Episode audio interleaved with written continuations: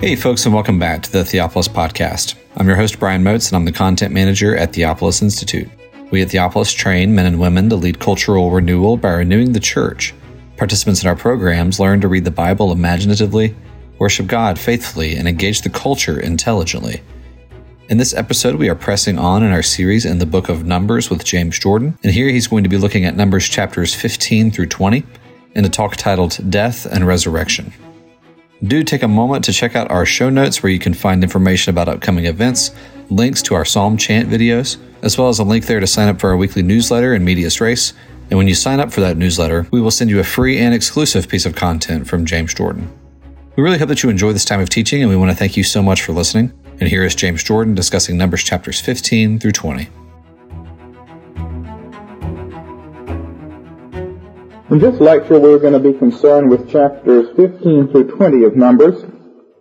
Chapter 15 is a reiteration of the promise after a fall. This is part of the pattern that we have been following in Exodus and Numbers, and the chart in the previous lecture shows it. After the golden calf incident, God reiterated his promise after bringing judgment on the people. And so it is here. After their refusal to go into the land and the judgment that God brings upon them, there is a reiteration of the promise that they will inherit the land. And that sort of closes off this section. Then we move into the death of Israel in the wilderness, and that's what we'll be concerned with through most of this lecture. But first of all, Numbers chapter 15, a renewal of the promise coming after the judgment, after a golden calf type of episode. And here we have another set of five laws. We've seen these sets of five laws before in Numbers, and here is another one, and the theme is the need to recognize God's fire and God's judgment. The fire of God speaks of His judgment. It consumes and destroys whatever's put upon the altar, or else it purges out the dross and the wickedness of the Christian and leaves him purified. In either event, it's God's fire that has to be recognized, and that is a major theme in chapter 15 and in the following chapters as well. We are moving into a time of judgment because the people refuse to fear God and fear the Canaanites instead. Then we have a section here that emphasizes the fear of God. The other thing that chapter 15 does is it reiterates over and over that they will come into the promised land. So it's a renewal of the promise in the context of the fear of God's judgment. In verses 1 to 16 we have rules concerning libations. Speak to the sons of Israel and say to them, when you enter the land where you are to live, you see how the stress here is you are going to enter it. It's going to be 40 years from now, but you are going to enter it, so the promise is renewed. When you enter the land where you are to live, which I am giving you, then make an offering by fire there's the emphasis on fire. Offering by fire to the Lord, a burnt offering or a sacrifice to fulfill a special vow, or as a free will offering, or in your appointed times, to make a soothing aroma to the Lord, whether from the herd or from the flock. The one who presents his offering shall present to the Lord a grain offering of a tenth of an ephah of fine flour mixed with a fourth of a hin of oil. Now this has all been given before in Leviticus. Now we have something new. You shall prepare wine for the libation a fourth of a hin with the burnt offering of the sacrifice for each lamb. And then the rules go on, and you can read them if you wish, about how much flour and how much oil and how much wine is to be offered. Now, why the stress on wine? Well, there are no grapes in the wilderness. And so this is a law that can only take effect once they get into the land. But remember, it's a land of grapes. They brought back those grapes from the land, and now God is telling them that when they come into this land that's full of grapes and they turn the grapes into wine, then that's to be added to the sacrifice. Pouring out the wine on the altar or at the foot of the altar, which is the way it was done, corresponds to what's done with the blood. The same thing's done with the wine that's done with the blood that's separated from the animal. When the animal is sacrificed, according to the law, the blood is always separated from the flesh. We have that in the Lord's Supper today. The bread and the wine are separated, and that's a picture of the rending or cutting of the covenant, the tearing apart of the animal, the separation of blood from flesh. Well, the same thing is done with the wine, it's done with the blood, and that creates a parallel between the two and pushes us toward the new covenant when the wine will substitute for the blood in the Lord's Supper. At any rate, the whole context here is an offering by fire that will atone for sin and reiterate the fear of God, and also the promise that they will come into the land of grapes and have wine to offer. The second law has to do with the offering of the first dough. That's in verses 17 to 21. Speak to the sons of Israel and say to them, when you enter the land where I bring you. So, here again, there's a stress on coming into the land. Then it shall be, when you eat of the fruit of the land, you will lift up an offering to the Lord. Literally, it's a heave offering, and that means it's given to the priests. The heave offering is always something given to the priest. And so what was done when they got into the land and they eat the fruit of the land, and they were to give part of it to the priests. Of the first of your dough you shall lift up a cake as an offering, as the offering, or heave offering, of the threshing floor, so you shall lift it up. From the first of your dough you shall give to the Lord an offering, that is a heave offering, throughout all your generations. Now that means that they give it to the priest. Now the idea here is that when they come into the new land, they will have new leaven. They are cut off from the leaven in Egypt, and that's what the Feast of Unleavened Bread means. You don't take Egyptian leaven because leaven is the principle of growth and maturation. It corresponds to the work of the Holy Spirit or any energizing principle. You take your dough and you put an energizing principle inside of it. And the energizing principle of Egypt that made them grow and develop a certain way, that's got to be cut off. And so you have a feast of unleavened bread where the old leaven is cut off. But when you get down to the feast of Pentecost, 50 days later, then you have leavened bread that's offered. And that offering of leavened bread means that they have gotten new leaven in a new place. And the new principle of growth is entirely proper. In fact, Jesus says the kingdom of God is like leaven that's put into three measures of meal that leavens until it leavens the whole lump. And really the fulfillment of that is the coming of the Holy Spirit on Pentecost, who is the principle of life and growth and energy that's been inserted into the loaf of humanity. Well, the idea here is that when they come to the land, they will get the new leaven of the land and they will have dough that rises. And the first cake that they make, each one of them, is to be given to the priests. And it says this is to be done throughout your generations. Now, practically speaking, it would be impossible for an Israelite to give of his first loaf to the priest every time because they were geographically separated. The Jews applied this by saying that whenever a woman baked bread, she pinched off part of it and tossed it into the fire because her own hearth in her own house was like the altar of the Lord. And so every hearth fire became a little altar, just as every house was consecrated to the Lord. And that seems a reasonable implication of this. Probably when they first came into the land, they gave their first dough to the priest under Joshua, and then throughout the generations, they offered it to the Lord by throwing it into the fire while the rest of it baked. That is what the Jews did, and so that's most likely what was implied here. The idea, of course, again, is giving to the Lord once they come into the land and the promise is reiterated. In verses 22 to 31, we have laws about atonement.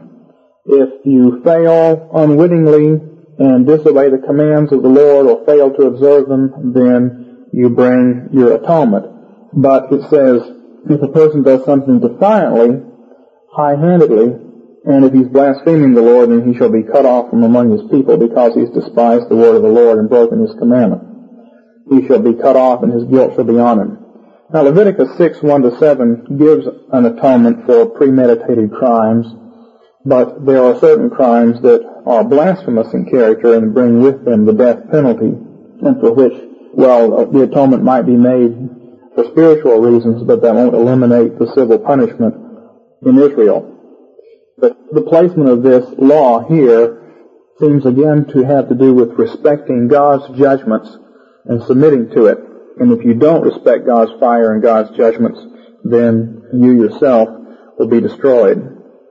Now we have, following that, an example of a high-handed sin. It's the story of the wood gatherer. I have dealt with this in detail in my book, Sabbath Breaking and the Death Penalty, and you find a reference to that in the syllabus. Here we can just read it and briefly comment on it. It says, While the sons of Israel were in the wilderness, they found a man gathering wood on the Sabbath day. Those who found him gathering wood brought him to Moses and Aaron and to the congregation. That's the leaders of the congregation. They put him in custody because it had not been declared what should be done to him. Declared distinctly is what it literally says. The problem here is they didn't know if this was a high-handed sin or not a high-handed sin. They didn't know exactly what should be done with him. Then the Lord said to Moses, This man shall surely be put to death. All the congregation shall stone him with stones outside the camp. So all the congregation brought him outside the camp and stoned him to death with stones, just as the Lord had commanded Moses.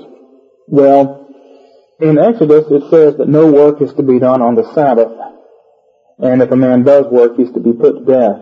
But that does not mean any kind of work. It means specifically stoking up your own hearth fire on the Sabbath. And the reason that was a crime was because only God's hearth fire on His altar was to be stoked up on the Sabbath day. There was a double offering on the Sabbath day, and God's hearth fire blazed brightly as a symbol of His judgment over Israel. And on that day, the Israelites could keep their own hearth fire burning, but they were not to build up a big fire on it. Now, this man was gathering wood on the Sabbath, clearly intending to stoke up his own hearth fire. And the question that came was, is an intent to commit a crime bring with it the same punishment as the crime itself? Is attempted murder the same as murder? And the answer seems to be yes. Attempted murder is as high-handed as murder. Just because you don't succeed doesn't mean you didn't try, and the offense is really against God, first of all, and against people, second of all. And so it brings the same punishment. This is a principle of law that would have to be applied carefully by people expert in that area, but the principle seems to be in the text that an attempt to commit a crime brings with it the same punishment as if you had succeeded in committing the crime because the offense is the same against God. And this man is identified as a high-handed sinner and thus is dealt with that way. Well, as I said, for more information on this particular passage, you can consult my study as mentioned in the syllabus. Finally, we have the laws about the tassels. And that's the fifth thing here. And again, the idea is to remind them of God's holiness and their privileges. Speak to the sons of Israel, tell them that they shall make for themselves tassels on the corners, or literally wings of their garments throughout their generations. They shall put on the tassel of each wing a cord of blue.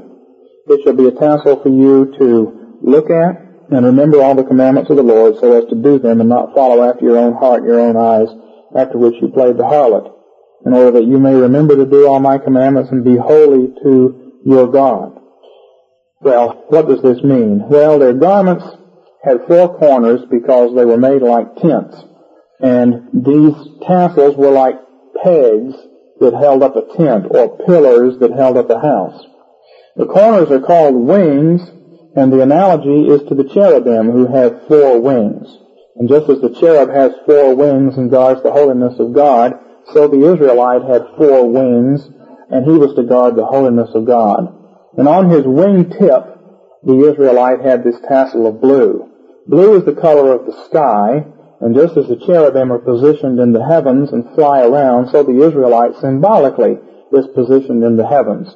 And the blue pillars that hold up his house are like the sky itself, and he is positioned up in the sky with his four wings. So again, the analogy is to Israel as a heavenly company of people. The cherubim fly, and guard God's holiness and have four wings. Similarly, the Israelite has four wings and he flies in the spiritual heavens and guards the holiness of God. Well, their sin and their rebellion, the sending them to 40 years into the wilderness, was because they had failed in their privilege of being a heavenly people, and they had failed in their privilege of guarding God's holiness, and now they're reminded of this. And this passage, Numbers 15, then, tells them that they will enter the land, that there is atonement for sin, but for high-handed sin there is no atonement. High-handed rebellion, there is no atonement. And that's why they were wandering for 40 years because God had decided that after 10 times their sin was no longer unwitting but high-handed. But he reminds them that all of them are priests in one sense. Each one of them has a heavenly calling. And if they will guard his holiness, then he will bless them. Now immediately we find more examples of high-handed sin and we have three rebellions. The rebellions come in sets of threes and we have another set of three rebellions in chapter 16 and 17. These three rebellions are not so much against the Lord as they are against the leaders. And this is part of the theology of Numbers again. In Exodus, the rebellions are primarily against the Lord, and the first ten rebellions that we've seen up to now are against the Lord and have brought judgment as they test the Lord. But now we have three rebellions against the leadership in Israel, and the focus here is not so much on rebelling against God, but on rebelling against Moses and Aaron. And again, the point in the book of Numbers is the establishment of the kingdom and of the army and of God's representatives. And God's representatives have been set up as the priests and then the Levites and then also the civil leaders over the people of whom Moses was chief. And so rebellion against these leaders is ultimately rebellion against God, and that's the parallel, and that's the advance in the theology that we have here. The rebellion is grounded in what we just found in chapter 15, that all of God's people are holy and they all wear the tassel of blue and they all have special clothes. And so the rebellious seize hold of that and say, we're just as good as you. All of God's people are holy and there's no need to have a special set of Levites or priests. Everybody should be equal. That, of course, is just a pretext. No one really believes that anyone who uses that argument is actually seeking a revolution and to have himself enthroned. But we have three such rebellions, or three incidents of rebellion and affirmation of God's hierarchy that come up in chapter 16 and 17. The first rebellion is known as the rebellion of Korah. It was actually a twin rebellion. We find it in chapter 16 verses 1 to 35. Korah, the son of Izhar, the son of Kohath, the son of Levi. So this man was one of the Kohathites among the Levites. Together with Dathan and Abiram, sons of Eliab, and On, the son of Peleth, who were sons of Reuben, took action. Now you have actually two groups here. Korah, who is of Levi, is jealous of Aaron's prerogatives as priest. Dathan and Abiram, who are of the tribe of Reuben, are basically jealous of Moses' prerogative as leader. The tribe of Reuben always had a problem because Reuben was the firstborn of Jacob. But Reuben, because of his sins, had been set aside and Judah had become the preeminent tribe. But the Reubenites seem to be involved in a political rebellion against Moses and the Korahites are involved in a religious rebellion against Aaron. They rose up together with some of the sons of Israel, 250 leaders of the congregation, who had been chosen in the assembly, uh, men of renown. So they got quite an army of the most important people in Israel together to lead this rebellion. And they assembled together against Moses and Aaron and said, You've gone far enough. You've gone too far, for all the congregation are holy, every one of them. And the Lord is in their midst, so why do you exalt yourselves above the assembly of the Lord? The basic charge here is that Moses and Aaron have seized power and made themselves kings, made themselves rulers over the people in some sense. Now, the next several chapters will deal with that, and it will make clear, what should have been clear already, that the Lord had chosen these people, and the Lord had made them rulers over the congregation. Well, Moses fell on his face, interceded for the people, and then he deals with Korah.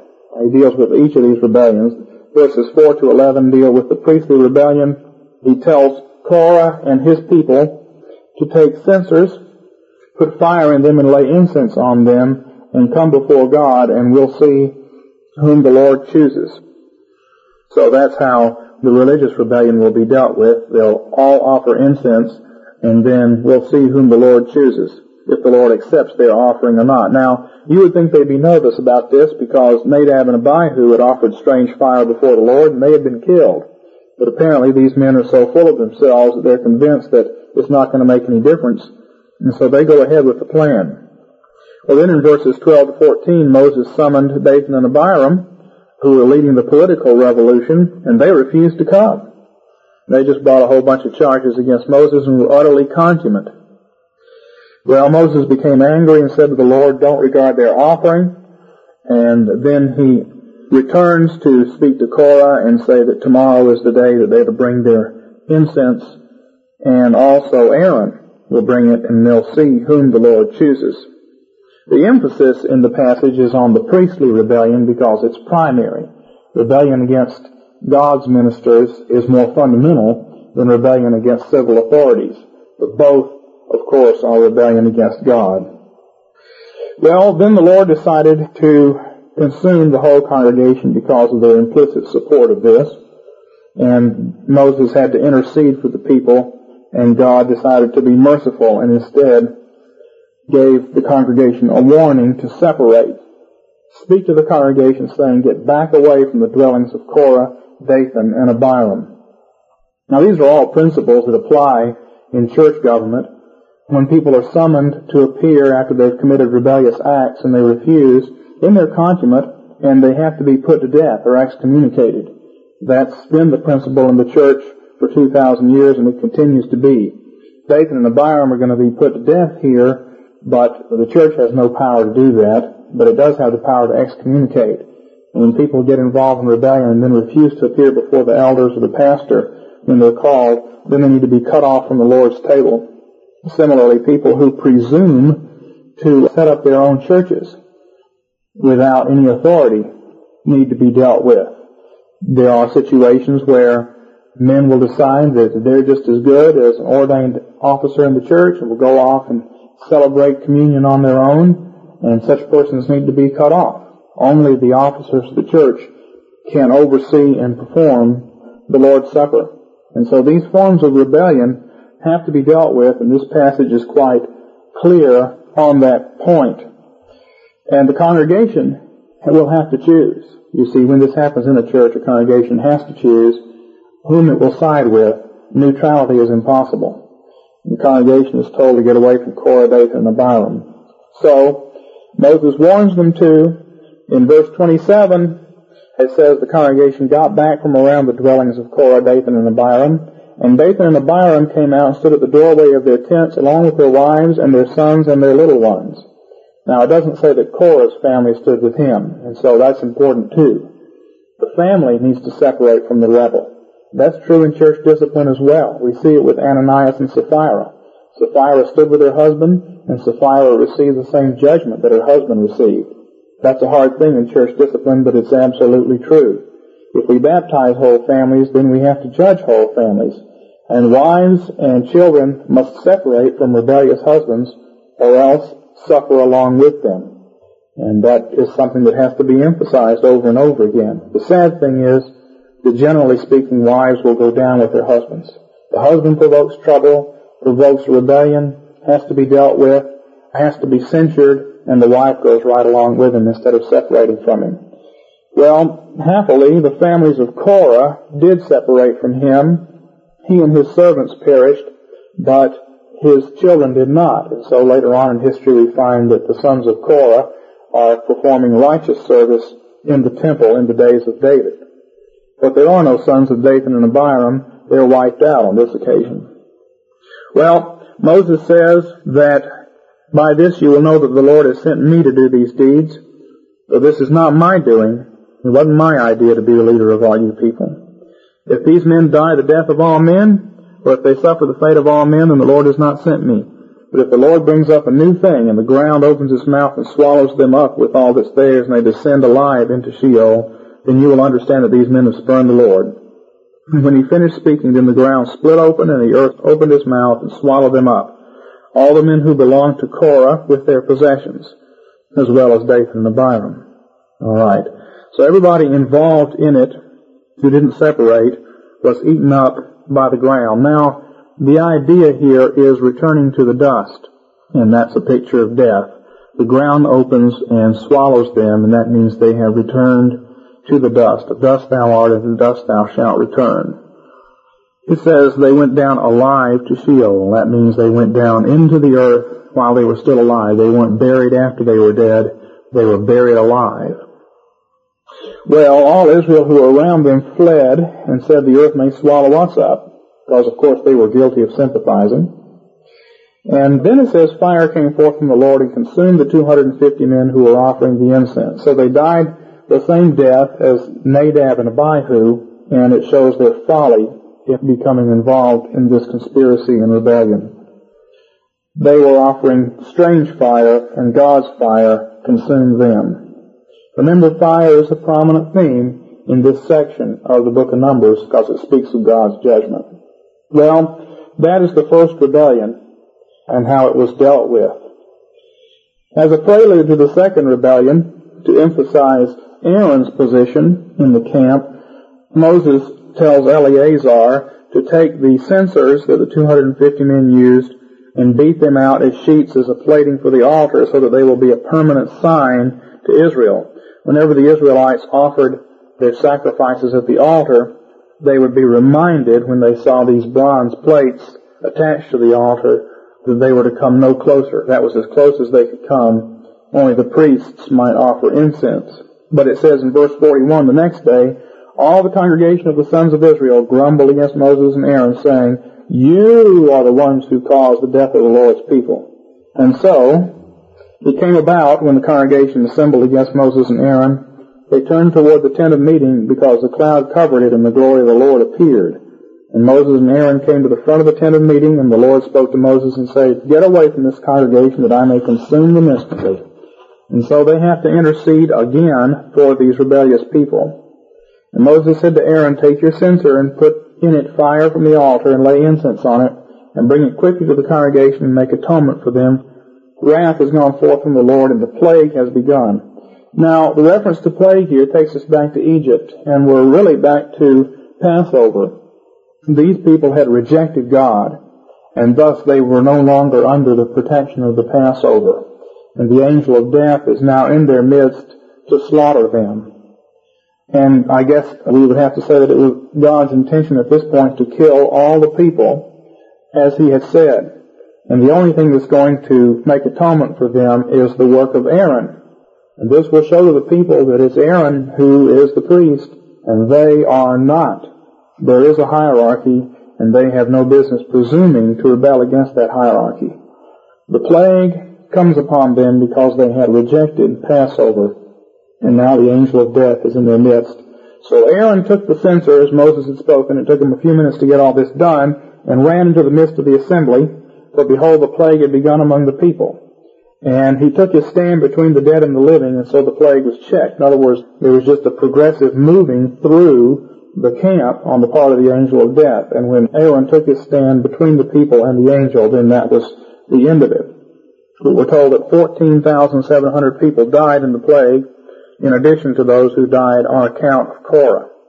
So here again we have affirmed that only Aaron can save the people from the plague. They must respect the system of sacrifice and worship that God has set up, or else they will die.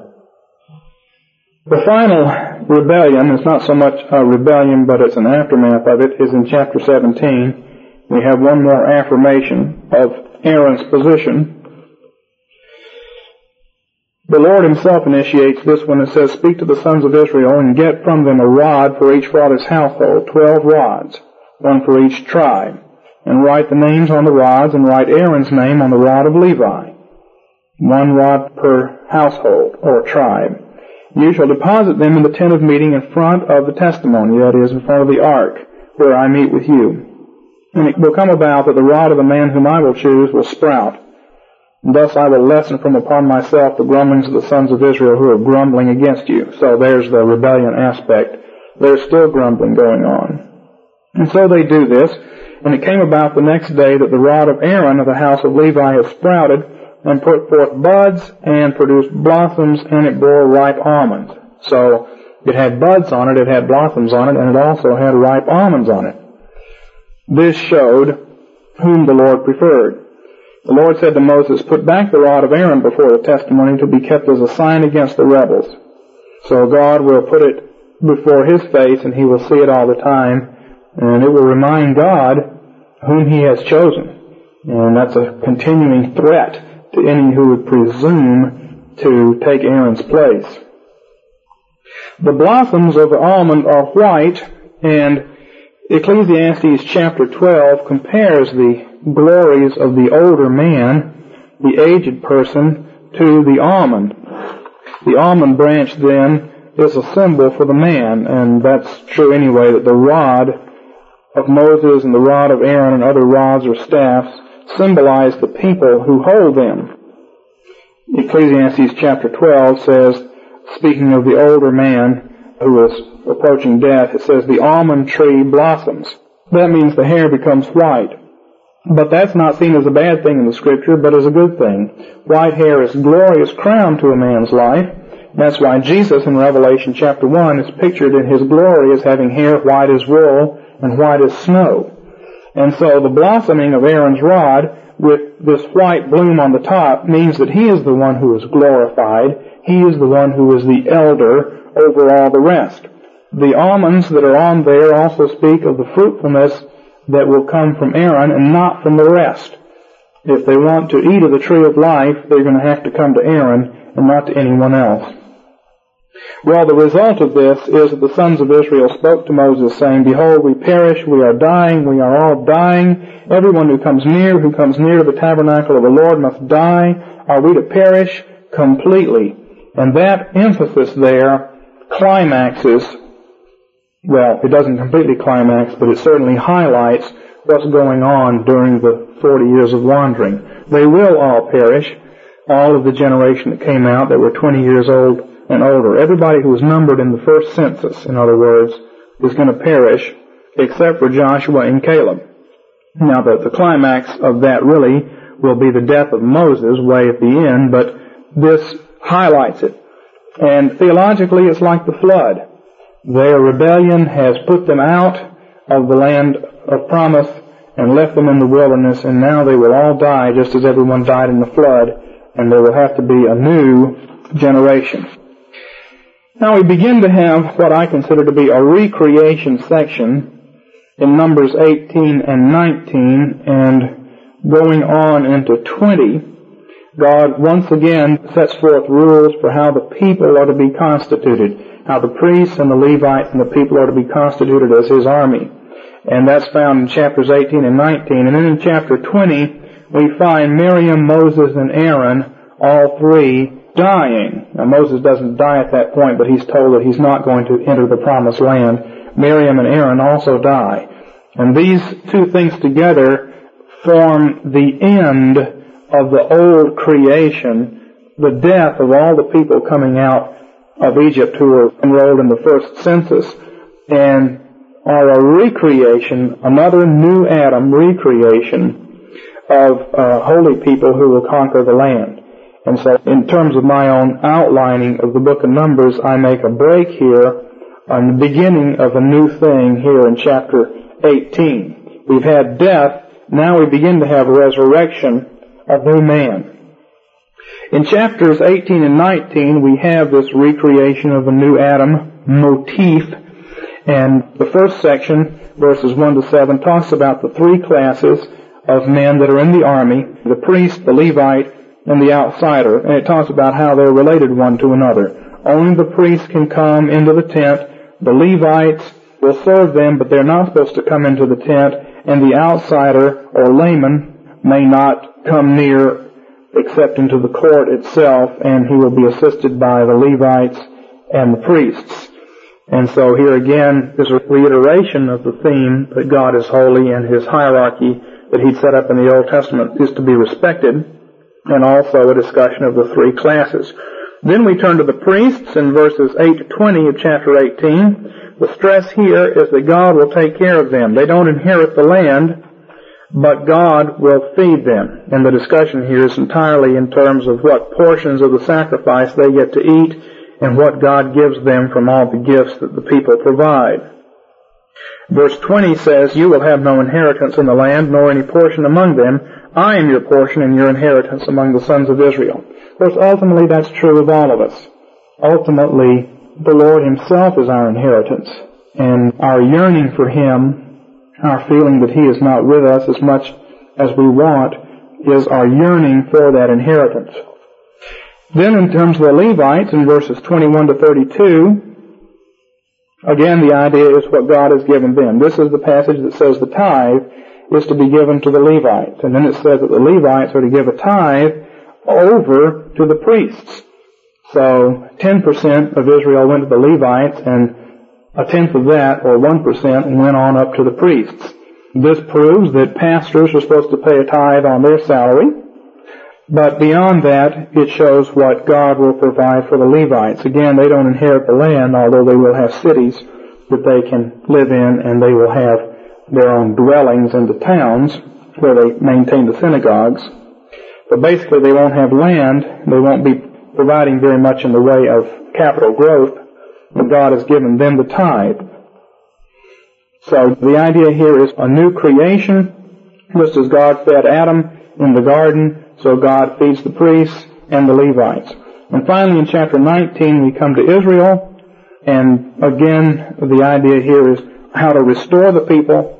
Back at the beginning of the book of Numbers we saw that the new Adam section had to do with the warriors and the priests, and then on cleansing, here these things are pulled together. We've talked about the priests and the Levites and how God is going to take care of them. Now we talk about the Israelites and how God takes care of them, particularly in terms of cleansing.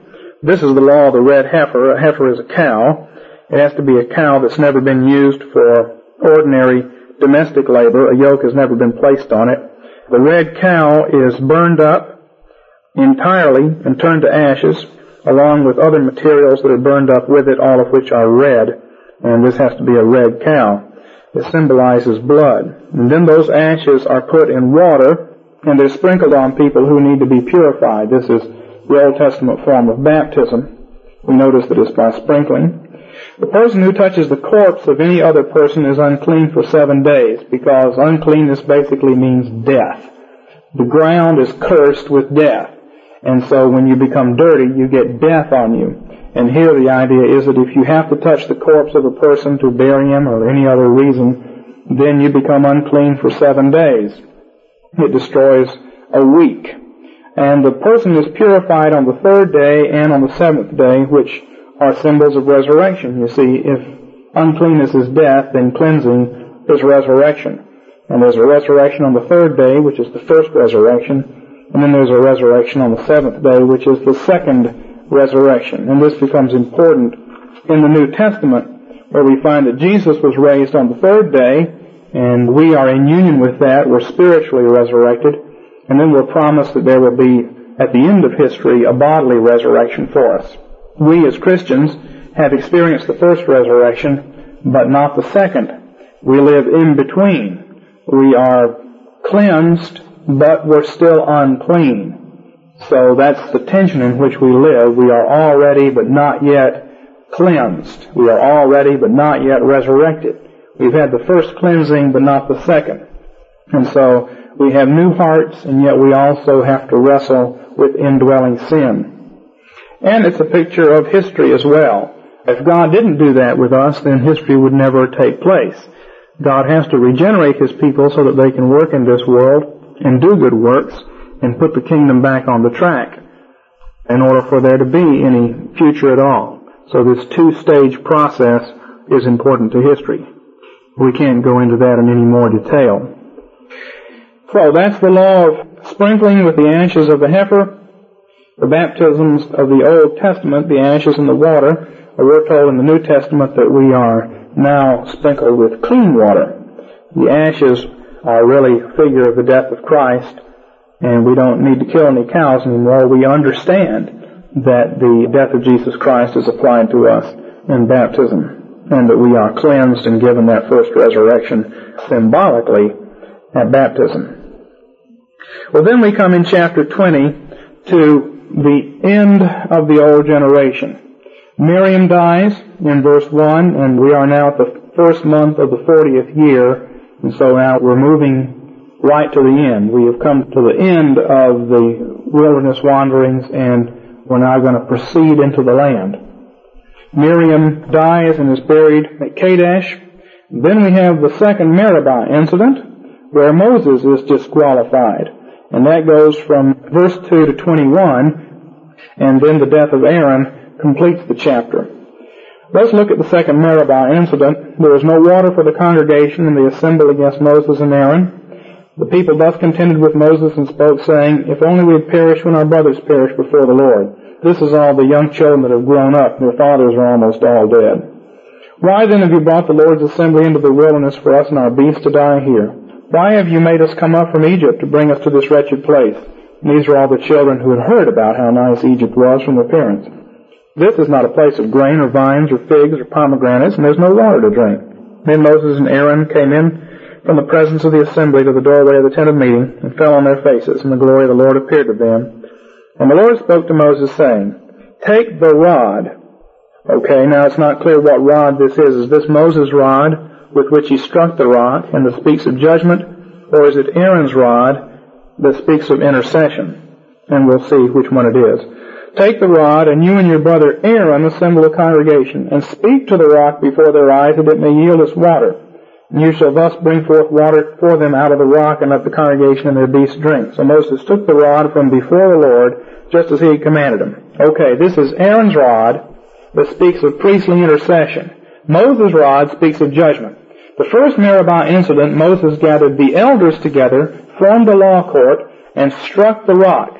God said, I will stand on the rock. So the cloud was positioned on the rock, and the rod came down through the cloud and struck the rock, which was a symbol that God would take the punishment that the people deserved.